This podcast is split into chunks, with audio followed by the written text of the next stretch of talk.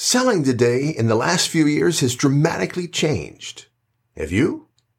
Hi, I'm Jim Pancero, helping you become a stronger leader of your sales team. And the reality is over the last five years, there's been a profound cultural shift in how buyers want to be sold and the entire communication process between buyer and seller. The reality of this process is the majority of these changes is driven because we've gone through a generational shift of leadership.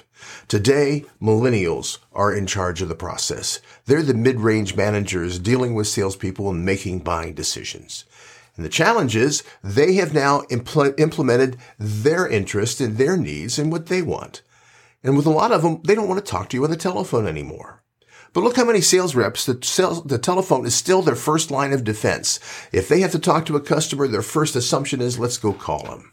This is a great time for your sales team to be going to each of your customers and just asking the customer, how do you most want us to communicate with you? Because there's a lot of customers today that don't want to talk by phone. They see it as very inefficient. They would much rather deal by texting. So look what happens and how ineffective the sales rep's going to be if a customer keeps texting, uh, texting questions and the sales rep keeps answering by trying to call them back on the telephone. The second thing we're seeing is buyers today want immediate answers. It used to be that uh, they could call their sales rep and wait three hours for the sales rep to call them back to answer a question. That was still considered good service. That's not the case today. The reality is if a customer calls their sales rep to get an answer and they get voicemail, they're likely to hang up the phone and then call the office because they want an answer from somebody.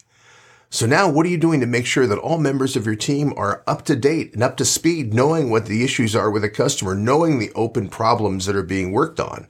So if a customer does reach one of them, they're still going to get an effective answer because everybody in your team knows what's going on. It's not just a Lone Ranger sales rep selling an account and dealing with all the problems anymore. We need to approach this as a team because of this immediacy that customers are demanding and expecting. And the final thing is the reality is even more than in the past. Buyers don't want to be sold. This high pressure of the old days is just going to fall on deaf ears and probably turn customers off. Customers don't want to be sold. They want to be bought. They want to help buy.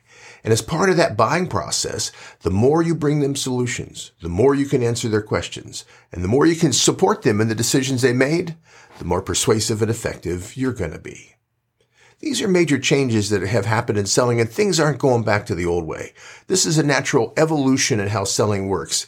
And because of the current buyer's generational philosophies now impacting how they buy and most important, how we sell.